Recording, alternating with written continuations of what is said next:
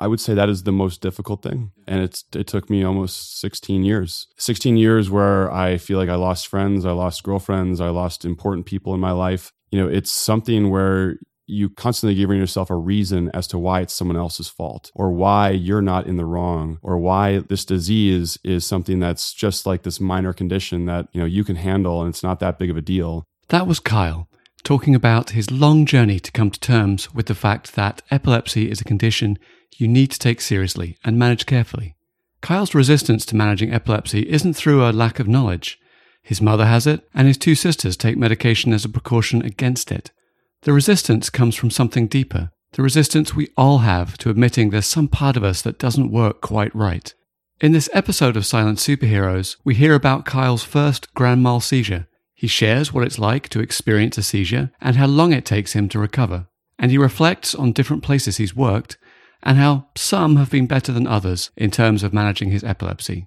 Remember, Kyle and I are just two people talking about our personal experiences living with a mental illness. If you're currently in treatment and considering a change to your treatment plan, please consult with a medical professional. My name's James Pratt. I'm the host of Silent Superheroes, and I'm really glad that you're here.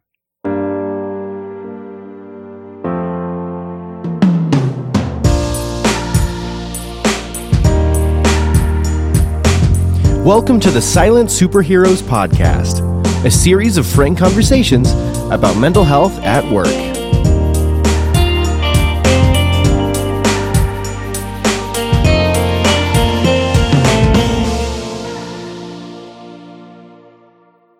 Welcome to Silent Superheroes. I'm here today with my guest Kyle. Kyle, welcome to the show. Thank you so much. Thank you for having me. Listeners would love to get to know you a little bit. So why don't you tell us uh, who you are? What do you do? Yeah, my name's Kyle Borkart. Uh, grew up in Appleton, Wisconsin, the lovely cheese state, uh, and went to university in Wisconsin, studied psychology and marketing, and really became fascinated with people. And uh, I've been in the business world now for about 10 years, really exploring a range of, of roles from sales and business development to over the last seven years being in HR, or as I would call it, people related roles. Uh, and really now I'm really focused on creating this holistic employee experience that really powers an individualized experience for every employee, um, regardless of you know where they are in the employee life cycle. That's awesome. Um, who do you do that with? So I work for a company named Cleary. Mm-hmm. Uh, they are an HR tech startup based in San Francisco. And about a year and a half ago, they co-built a tool with Square uh, that was really designed to uh, limit the noise from the top. Uh, while giving the individual the ability to say, This is what I want to see, this is how I want to receive it, um, and really create um, a very personalized means to communicate internally. I can tell you said that before. You know, I, I have said it once or twice. Um, so uh, this is a podcast about mental health at work. So why don't you talk to us about uh, what's going on for you? Yeah, certainly. So uh, I am 33 years old, and about 17 years ago, um, I woke up one morning. I uh, was sitting at the breakfast table, had just had a sleepover with a good friend, and we were going to go to basketball practice. I was taking a sip of chocolate milk, and the next thing I remember is I was in the emergency room. Um, I had a grand mal seizure. Um, and it came out that I have JME, which is juvenile myoclonic epilepsy. Uh, my mother had it, and it is a hereditary disease. And actually, I didn't know this, but for about a year prior to that first seizure, I had uh, kind of these smaller seizures or auras where uh, there were times when I would be in the hallway in high school and would be on the ground, and my friends would be laughing at me, thinking that I was joking around, but I had actually had a minor seizure and just fell to the ground. And you know, I get very cloudy and gray, and so I didn't remember it, and would just wake, you know, stand up and not really know what to do, and you know, I kind of had this kind of sense of embarrassment. And so this was a really difficult thing to handle because it was a very you know tough thing that i was not able to control. Didn't have another one actually for six seven months. We were still doing a lot of different tests as to what triggered my epilepsy. Um, and really we came to understand that sleep deprivation was first and foremost uh, the cause. Uh, second would be if i did not take my medication properly.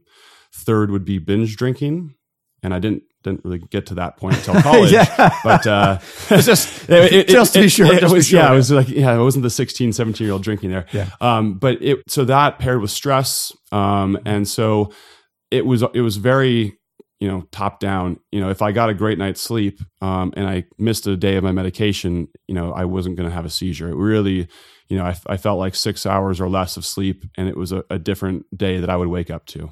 So you used a few terms there that people might not be familiar with. So, uh, you know, grand mal seizure, or uh, why don't you talk a little bit about what those things mean? Yeah, certainly. So a grand mal seizure um, is where essentially your you you black out, your body goes into uh, very intense convulsions, um, and they can last anywhere.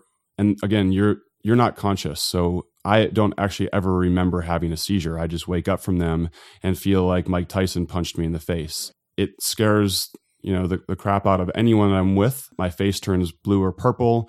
Um, if I'm not on my side, I could be at risk for swallowing my tongue and my body just shakes intensely and my brain is essentially just being you know smashed against the ground and it's it's killing thousands and thousands of brain cells every time you have a seizure. And then when you wake up you don't remember actually what happened and you get very defensive. You actually get very aggressive as well. Uh, you're, you're extremely scared. You don't know where you are. You know i've woken up from seizures and people have asked me you know what year is it? Or what day is it? What time is it? What's your name? And I don't have the answers to those questions. How long does it take for the memory to come back? It takes actually anywhere from a few hours to a few days to really feel comfortable let's say to be able to articulate yourself in a in a way where you would feel comfortable going into work or going to you know a, a social outing. Yeah there have been times where you know i've tried to have a conversation with someone 2 days later and i've forgotten basic words like the or and or you know just even i've been mid sentence and have had to stop because i don't know what i was saying. You know the the scary thing i think with seizures especially grand mal seizures and i guess i should touch on the on what you asked about it, what aura Auras, is. yeah. An aura is basically where you know we could be sitting right here and i could actually have an aura where you would ask me a question mm-hmm. and i could just sit here and and not actually know what I wouldn't be able to respond. My body would kind of start to tingle. I'd freeze up a little bit. I would be able to understand where I am, but I wouldn't be able to talk and I wouldn't be able to communicate anything. I wouldn't be able to move. And you just kind of freeze up for anywhere from 15 seconds to a minute or so. And so an aura is generally just kind of like this, like, free this body freeze where you don't have like intense convulsions. You don't have a awful headache after that happens. It's just like this really weird tingly feeling in your body. And what's scary is that it actually feels good at first. You have kind of this unique tingly feeling where you're like oh that feels good. And it's actually scary because you know that like either a seizure is about to come on and or and or an aura. And so you know, I've been in in a work meeting with my C-suite, and I've had that happen where you know we're having a very you know let's say intense conversation about the upcoming quarter. Uh, they're looking to me, asking a question, and I literally can't respond, even though I know that I want to, and I know that where I am, and so it's just a a very interesting range of of things that can happen from an aura to a grand mal seizure. And there are there are so many different types of seizures as well, but those are the two that I experience. So let's let's be practical. Let's say that happens during our conversation today. As somebody who's with you, what should I do? The answer to that is make sure that I'm not on my back, and I would also say, you know, make sure the person is either in a bed if possible. That's that's optimal number one. Otherwise, just make sure that there's nothing sharp or hard or something that they could, you know, fall into or hurt themselves against. And you know, when you ask that, I've actually had a range of things happen from I had a seizure, a grand mal seizure while I was driving once. I had a grand mal seizure walking out of a restaurant, and now my four front teeth are all fake because I knocked out my teeth.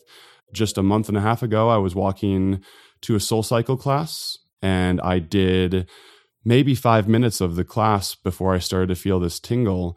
And I, when I was walking there, I, I actually should have turned around because I felt this kind of warning sign come on where I, my body and my hand twitched a little bit, but I just thought I was a little bit sleepy still. So I was sitting in the class, class had started, and I started to feel that tingle, and I just booked it out of the class. And I remember pushing the door open out of the studio class, and the next thing I knew, I woke up in an ambulance and I had had a seizure on the corner of Mission and First Avenue. Um, and someone called 911, thankfully, but my face was all bruised up, scratched up. My elbows were all bruised, bruised, scratched, my knees, and I really, really hurt myself. And that was very, very scary. And lost four teeth. Well, the four teeth was Oh, actually different one, okay. a different one. I've had, unfortunately, I've had a few. I mean, probably four or five dozen seizures. So probably, I don't. I've lost count, but I've been trying to get this more under control.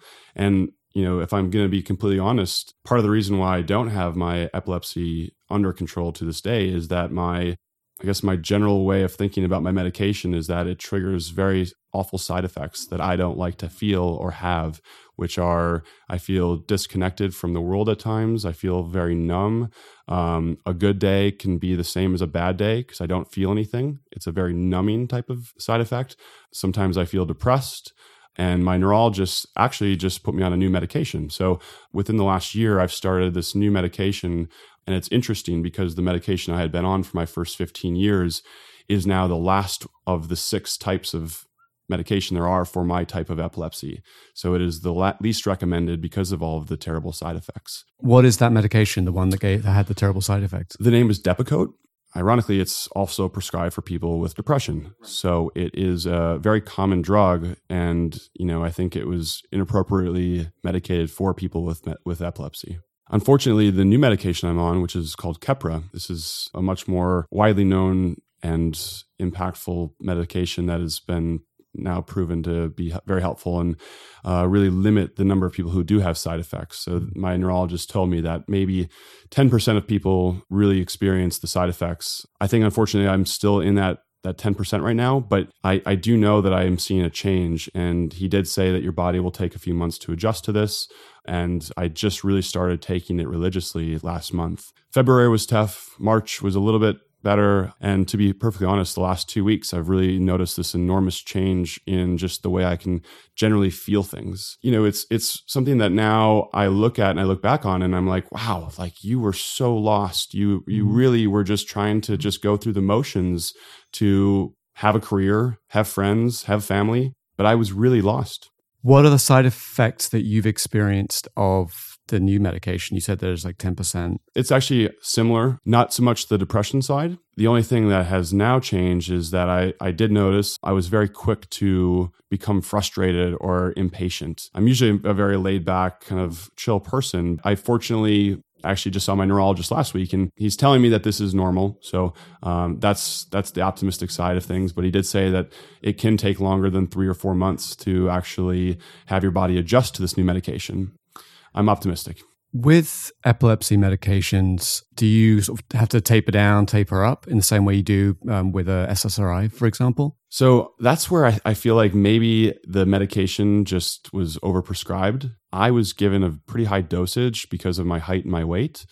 Just for example, my sisters both take Keppra now or have taken Keppra for a while, uh, just more as a pre- preventative measure. give you an example. They take 500 milligrams a day, where I'm prescribed 3,000. And so actually, I was taking 1500 in the morning, 1500 at night. And that's where I could forget to take it. I could forget to take it in the morning or at night. And that's where I started getting uh, inconsistent with taking it. And so now, I, over the last month, I'm on this new extended release type of the, the Keppra. And so I take it every night. But I do take the 3000. Um, but I do think that this change in my emotion and having things like feel things is that I don't just get this huge punch of this high dosage uh, all at once. It's you know it's I can feel like you know it comes and goes, and there are some some lower times, but there are also you know times like now where I just I feel great. If I'm on a good track and I, you know I go a few months without having a seizure, then I start feeling a little bit more and more invincible and like in denial that I don't have this disease. Yeah, over the last years, I've really been inconsistent with medication, really not doing well with taking care of myself with sleep and making sure that I'm managing my work stress with my with my sleep and my medication. It seems like there's been a shift at some point in how seriously you take your epilepsy. When did that shift occur? What triggered it? I would say honestly just last year, 2018, when I really really let's say started to accept and look at it like Kyle, you are being very irresponsible, pretty immature and living this life where it's very unstable. You know, my friends and my family look at me as this like world traveler. I, I lived in Europe for four years. I'm always wanting to travel. And, you know, I think there's a part of that where I do love to explore and meet new people and see new cultures, but I do think that a part of that was initiated by the fact that I could never get too close to anyone. And so I did like to go and see and live in a new city or go and have a new job and work for a new company. Because initially I just was like, anytime I let someone too close to me, I felt like I needed to push them away.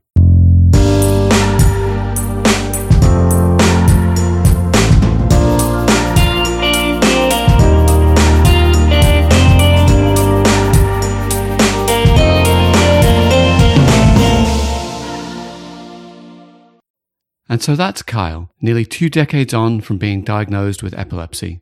Asking people about their life experiences is full of surprises. For example, having a seizure seems like a bad thing, and it is. What surprised me was Kyle's description of an aura as a pleasant experience. Another surprise was Kyle's revelation that he takes depression medication for epilepsy. I don't know why I was surprised by that because I've taken anti seizure medication for bipolar, but there it is. Kyle's experience with Depakote is a good reminder that most drugs for mental illnesses also have side effects. But as my psychiatrist recently reminded me, being unmedicated also has side effects that for Kyle might include something like collapsing in the street. Kyle and I had met in a work context, so I knew there was a whole side of his epilepsy journey that I hadn't heard the part where he goes to work.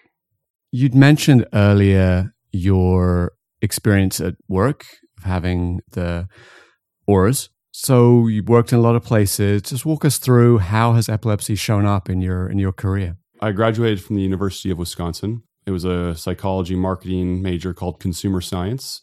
And I knew that I always wanted to be an entrepreneur. I knew I always wanted to explore the, the, the business world. And fortunately, I had a few relatives who are older than me that kind of put me on this track of get some inside outside sales experience. So my first job out of college was a mix of, you know, cold calling people, you know, face to face meetings, but it was really, you know, high volume, kind of this intense sales environment. Which is perfect when you respond to stress with a seizure, right? Exactly. exactly. So perfect, perfect first job.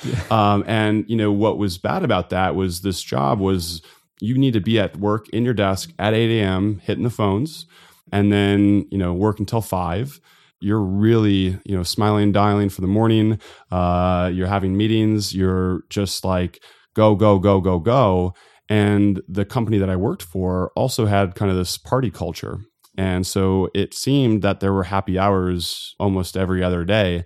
And so you know go out after work have a few drinks get home at like 8 9 o'clock go to bed maybe like 10 11 not really get a good night's sleep because the alcohol and wake up at you know 6 37 and on that week week over week routine i just was getting slowly and slowly in that kind of disconnected space where i, I felt like i couldn't do my job well i would get on the phone with a, a potential customer and i would lose complete train of thought of what I was saying. I lost multiple deals because I came across as someone who was incoherent or wasn't able to articulate the value prop. I did have a few seizures in the office, several grand mal seizures where there was one time when I had a massive, massive cut down my forehead and nose and across near my eye because I fell face first into my sharp desk and then mm. started pounding my head against it, having the seizure. Wow.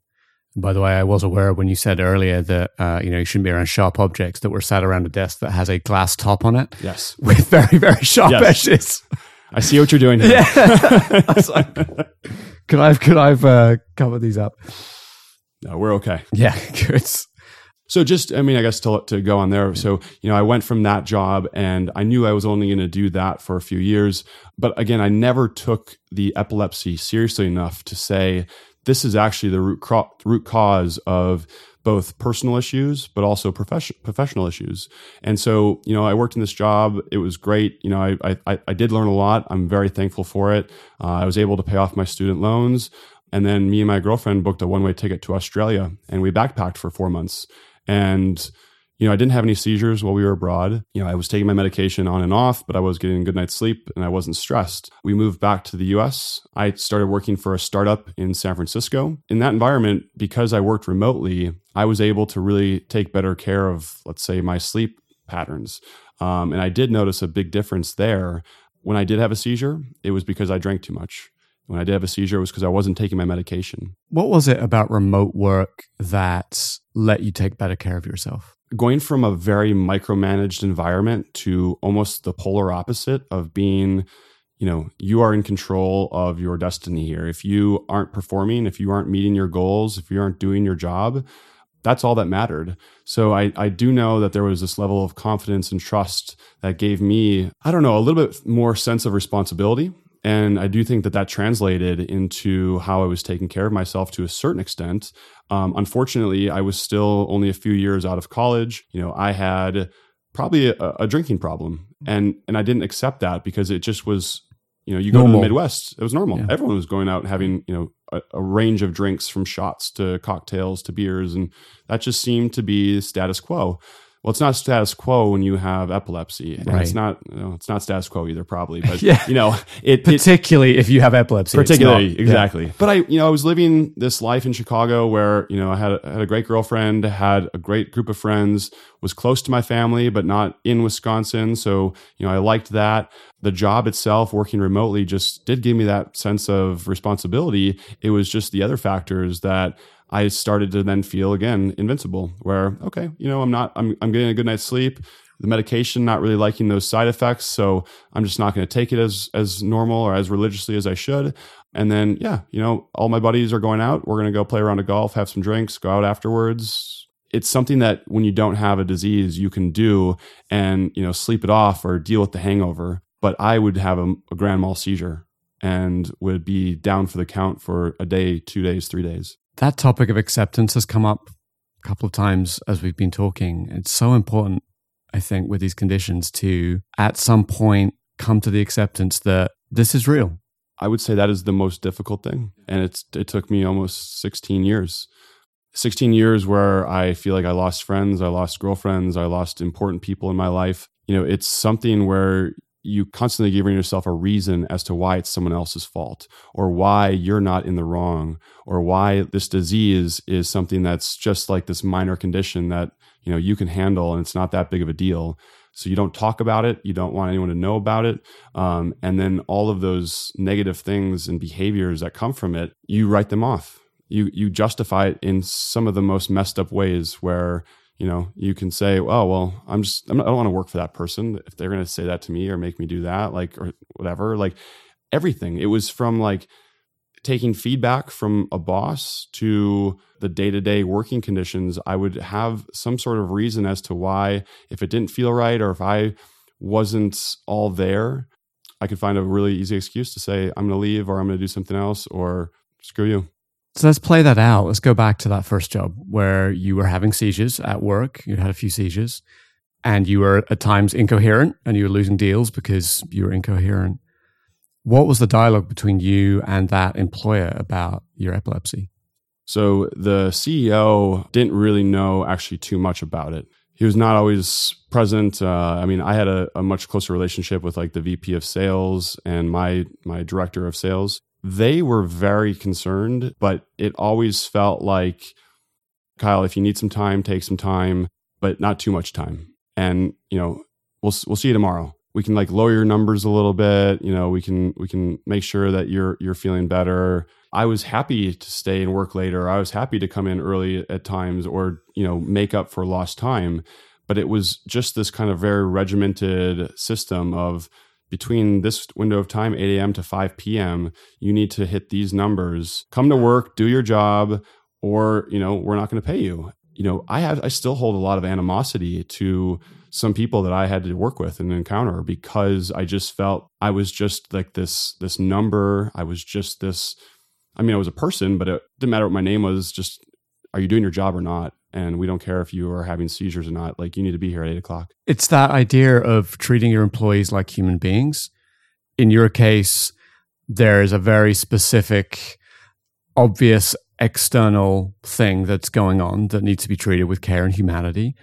But I would argue everybody, everybody should be treated with care. Correct. And right? I was just going to say that. I was like, I'm not looking for an excuse or, you know, special treatment. I just am thinking that you know i'm a person i'm an individual and that's that's really what's triggered me to where i am now where i really care about personalizing this employee experience is because you do need to look through the lens of every person has their own goals, their own passions, their own interests, and also their own problems and their own things that they're dealing with. And, you know, if you trust someone enough to hire them, you need to trust them enough that they're going to do their job. And that doesn't mean that you have to treat them like a robot or like just some sort of number. You know, over the course of my career, I've worked for different companies that have had different levels of care and um, compassion for the disease itself, and then have allowed me to look at my my goals and what I'm expected to do and really work around that and how, what's best for me. So let's talk about your current job because it seems like you you joined this maybe around the time that you were starting to take the disease more seriously. What was different for you about coming into that into that role with that mindset? Well, I had just spent three three and a half years in Europe. Um, I was working for a company that um, we had a very intense, aggressive culture. Uh, there was no consistency day over day. I felt like every day could be different. Where some days it's fun and exciting and you love it. Other days it's like you're getting screamed at and like belittled for no reason. And it was a, a very intense uh, three and a half years that taught me a lot. And part of the reason why I did come back to the US is because I wanted to be closer to the family, but also because of the environment I was in. I knew that if I was going to take this disease seriously, that I needed to be in a place that would allow me to have stability, control over what I'm doing, and not have someone that's going to put me at high risk for having seizures. Yeah. So this new role, um, I moved to San Francisco. My title is head of employee experience, and that really excites me, um, especially with the product that we have, which is really about personalizing the employee experience via uh, a branded platform that really creates this central hub for every individual to navigate their day to day. So this new company that I work for is very, very understanding about my disease.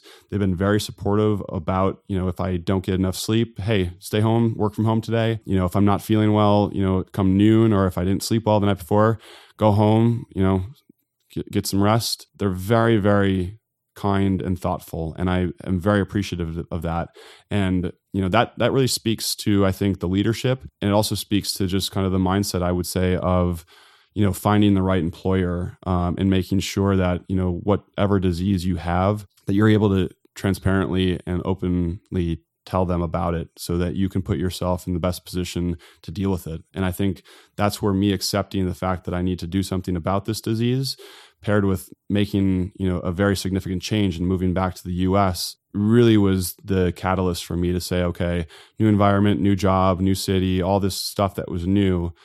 Now kyle like get your shit together and take this seriously. How did you figure out that that employer would support you in that way? So I was fortunate enough. I was at a conference in June last last June 2018 in San Francisco, um, and I actually quoted the keynote speaker, uh, Patty McCord. She made some comment like, "When you treat adults like adults, they actually act like adults. It's crazy shit, I know." And and so I I quoted her, and then did the hashtag of the Culture Amp conference. And Thomas Kunjappu, who's my CEO, co-founder of Cleary, reached out to me I think initially trying to sell me the tool. We had a number of different conversations that ultimately led to me doing some consulting. And that's when I really realized that this person, you know, isn't just going to be like this, like my first company. He's really a human and he really cares both about what they're building, but the mission that they're on and what they're trying to solve for. And you could just tell that the few employees that they did have at the time, uh, that he treated them very well. He did not know that I had epilepsy until I had my first seizure Oh, okay. So I was not completely honest, I guess, during that whole process. When that first seizure happened, what was the dialogue? What happened after that? My girlfriend called Thomas and let him know what had happened.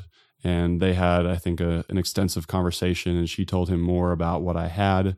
Um, and then it was either a day or two later where uh, Thomas and I sat down and talked, and I kind of explained what I had and what I'm dealing with, and kind of just what to do. Again, like you asked, if if I have a seizure, and really just getting all the notes about if something happens, let's have it make sure that every everything's covered.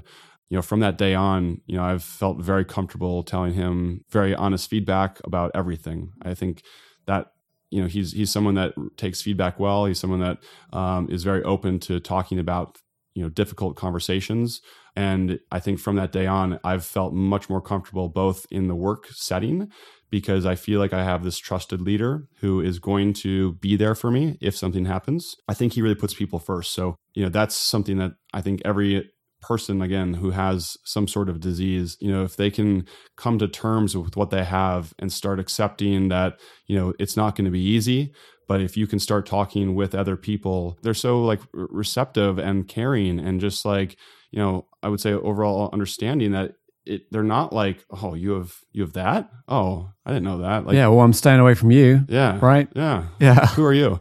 No so i just think that you know the more the the more you can become this transparent open person about what you're dealing with it seems to just allow them to feel more comfortable opening, opening, opening. And then you really get to a point where you've let out all of these inner demons or you've let out all these frustrations or these insecurities.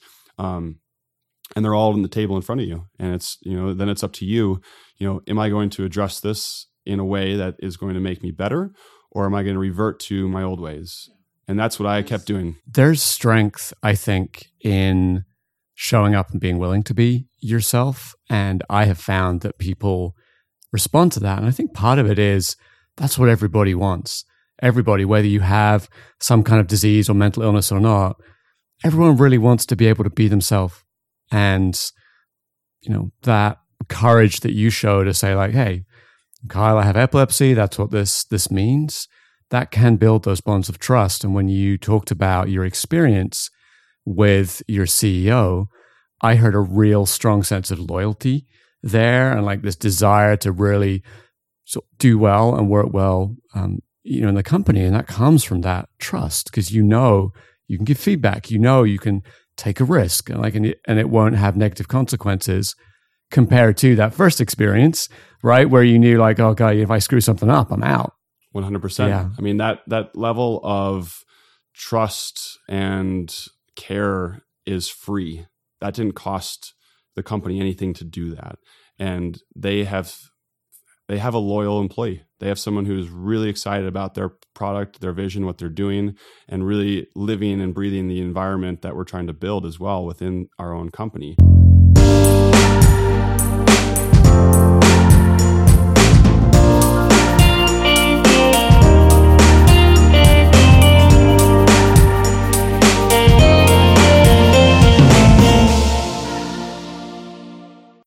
Going to work, succeeding at work, putting work above all the other parts of your life is so deeply ingrained in our collective belief system that people don't even think about it or question it. Many people don't think twice about going into the office with an illness and will happily tough it out when they might have benefited from a day resting in bed. And of course, the irony of this is that we'll quite happily tell other people to stay home when they're sick, but we're just not quite so generous with ourselves. So when you think about it like that, are you surprised that Kyle, a smart, energetic young man, stayed late at work to call Hong Kong, knowing that limiting his sleep might lead him to a seizure? Of course not. We've got to learn to make our own health, both physical and mental, a priority. But what's the business reason for making sure that people look after themselves? Well, first, I think caring about people and wanting them to be healthy is a great reason to look after them and giving them the space to take care of whatever health problems they have. But I think Kyle gave some great other reasons. If you treat people like adults, generally, they behave like adults. And if you're there for somebody when they need support, they'll repay you with loyalty. Now, I always recommend that people who are going to be interacting with somebody with a mental health condition do some research and get some basic education. So I wondered, where does one go to get more information about epilepsy? I know that there are HR people who listen to this podcast, and you know that's a you know an organization that hopefully in most cases cares about the health well-being of their employees. If I was an HR person, I guess I am an HR person. So let's say if I would go back to my team and say, "Hey, learn a little bit more about uh, epilepsy and what we could do to support somebody in the workplace," where should we go? What resources should we look to? Uh, there's a great organization called Cure. Uh, it stands for Citizens United for Research in Epilepsy. Um, they're based in Chicago. And I just feel like their their contributions to both to research, but also to the community of people who have epilepsy, both in terms of educating uh, people who you know have kids or have family members or friends with it, uh, to both the people who have it. They're a great resource. They have a great community, and I just, I, you know, there is the Epilepsy Foundation, but again, it's one of those massive organizations where it just feels much more of like a for-profit business at times than a nonprofit. So, I'm a huge supporter of Cure. And hopefully, in the coming months, you'll see a, a new nonprofit called Athletes for Epilepsy. I was going to ask you about founded that. by yeah. Kyle Borkart. Yeah, uh, I'm a huge again sports junkie. I love being outdoors and doing active things. Um, so actually, in November of 2017, and then in October of 2018, I ran the New York and the Chicago Marathon without training uh, to raise awareness for epilepsy. And um, this year, I'm running the San Francisco, Chicago, and New York. And with I, training. I'm going to train a little bit this time, um, but I want to just do some certain things that you know make me passionate, and I I also feel you know when I am active and I'm doing sort of you know sports or athletic type of things, those endorphins I would say do make me feel healthier, and I and I know I do notice there's a correlation when I am more active, I have less seizures. So there's also that. So I'm just a big you know advocate for helping anyone with the disease, really with epilepsy. That's where I'm really focused on. But you know, helping people realize that you don't have to be embarrassed. You don't have to go to work and feel like I can't do my job well. You really can live a you know a life where you know you have supporters you have people around you and you really can do things that you know interest you and you're passionate about it just comes with i would say that level of acceptance and then the people who have a range of types of epilepsy I think that there, are, you know, there are people who have seizures every day. I think for those who battle any disease, it's be open as as much as you can, be transparent with the people who are close to you. Find I wouldn't say like a mentor or like a buddy, but find someone that you can always just go to and open up to. And if it just means calling them and saying, you know, having a really shitty day, I'm really having some trouble here. Like, can we just talk? You know, there are just there are ways to I think deal with uh, that internal struggle. And I would say finding someone that you really care about and trust and love um, that you can start with as that single individual to open up to. It really starts giving you this understanding that you can go to others and there are people who are going to care about you and help you. And you know, you just have to find the right the right group. And you know, it's not like everyone's going to be you know your savior or the person that's going to be there to help you because not everyone's going to do that. But you know, find your inner circle. That's some very wise advice. I'm going to give you the opportunity to go back in time to your in your journey. You can pick where and to be able to tell yourself something. I would say honestly, it would be the day that I graduated from the University of Wisconsin in May of 2008. I would have told myself, okay, you had your fun, you learned a lot, you have a degree. Now go out into the business world, you know, try a few different things, explore different industries, different roles, find what you're really passionate about, but take care of yourself and take care of what you have and the disease that you have. Take your medication every day, get your sleep, and you can still have fun, but you don't have to go out and can have this continuation of college paired with this feeling of not knowing who you are. Just accept that you have something and start to deal with it. And I would say, first and foremost, above all that, I would just say, find your happiness, make yourself happy, and do so in a responsible and mature way. Uh, you mentioned the nonprofits launching later this year. Uh, is there somewhere that people can go to now to sign up for kind of a notification, or is there a website? Like, how could we? How could people track that? Yeah, unfortunately, I'm I'm in the midst of doing all that. It's uh it's athletes the number four uh, dot org, but it's it's not live yet. So okay, got it. Yeah, teaser. So so find some service on the internet where you can like keep track of when a website like goes live or something like that. Carl, anything else that you wanted to say before we wrap up? I want to say thank you to you. I really feel uh, grateful for this time we've had to talk because I've opened up really about a lot of things that I haven't talked about in a while, especially with someone I just met. And that's also kind of this promising thing for me where I felt comfortable talking with you, but I also feel very grateful because you made me feel comfortable. And so I would just say to everyone out there who has a disease, put your best foot forward, make sure that you know that there are people there to support you and don't try and be someone that you're not. Find that inner happiness first and foremost. Kyle, I want to say thank you for making the time to come on the show. Thanks so much for having me. So that's Kyle's story. A man in his early 30s finally coming to terms with living with a difficult but manageable condition. Kyle's journey is one many of us need to take. Something happens that puts us in a doctor's office. Maybe, like me, your thoughts of despair have gone on too long, or like Kyle, you've woken up in the hospital after a seizure. The doctor gives you a diagnosis bipolar, anxious, epileptic. You get some instructions for managing it. You put them into action. Broadly speaking, they work. Great. But then something changes and the condition flares up again. And then after the fourth time you've learned to manage it and it's flared up again, you start to resent your condition. And I think when you reach that point, that's where the hardest journey starts. Because I think the journey of our lives is to learn to accept that epilepsy, bipolar, anxiety, or whatever it might be, is a part of us. And the only thing we can do is embrace it. If you like what you heard in today's episode of Silent Superheroes, please leave a rating and a review on iTunes or wherever you get your podcasts. If you'd like to hear about new episodes as they're released, you can sign up for our newsletter at silentsuperheroes.com or you can follow us on Facebook at facebook.com forward slash silent superheroes.